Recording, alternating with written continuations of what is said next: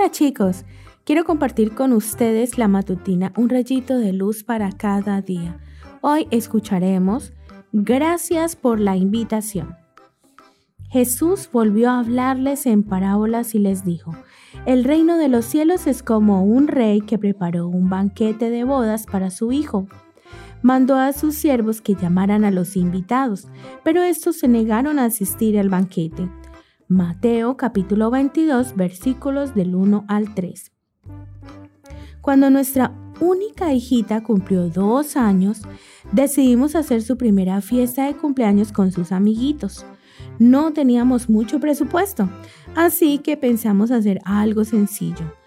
Pero por más simple o pequeña que planeáramos hacer la celebración, requirió dinero y mucha preparación realizar las compras y las decoraciones, planificar juegos y preparar materiales. Acondicionamos el lugar y decidimos servir un rico refrigerio. Hicimos la lista de los invitados y diseñamos y entregamos las invitaciones una por una. En ese tiempo vivíamos cerca de nuestra familia y ellos fueron de gran ayuda. El abuelo preparó e instaló dos columpios la abuela hizo el diseño y la distribución de los juegos. Las tías inflaron los globos y ayudaron con el refrigerio.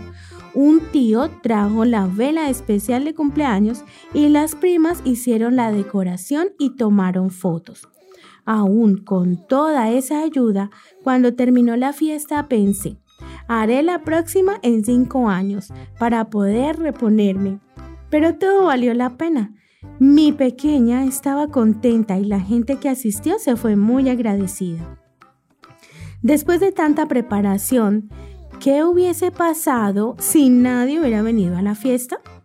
Jesús contó una vez la historia de un rey que preparó una fiesta para celebrar el matrimonio de su único hijo. Esta sería la celebración más grande y costosa. Sería un honor ser invitado, se repartieron las invitaciones y llegó el día de la fiesta. La música sonaba perfecta, la decoración estaba hermosa y la comida era exquisita. Pero, ¿dónde estaban los invitados? El rey se puso nervioso y envió a sus siervos a buscarlos. No te lo vas a creer, los invitados pusieron excusas sin sentido para no asistir. Cuando los siervos llegaron con esa noticia, el rey se molestó mucho. Mandó a sus siervos que salieran a las calles e invitaran a todos los que pasaran a que vinieran a la celebración del matrimonio de su hijo.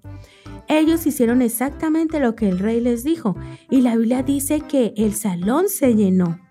Dios está preparando una gran fiesta en el cielo y su Hijo Jesús espera que asistas. No pongas excusas, sea agradecido a Dios por todo lo que hace por ti y dile, gracias mi rey por la invitación. Ahí estaré. Que tengas un hermoso día.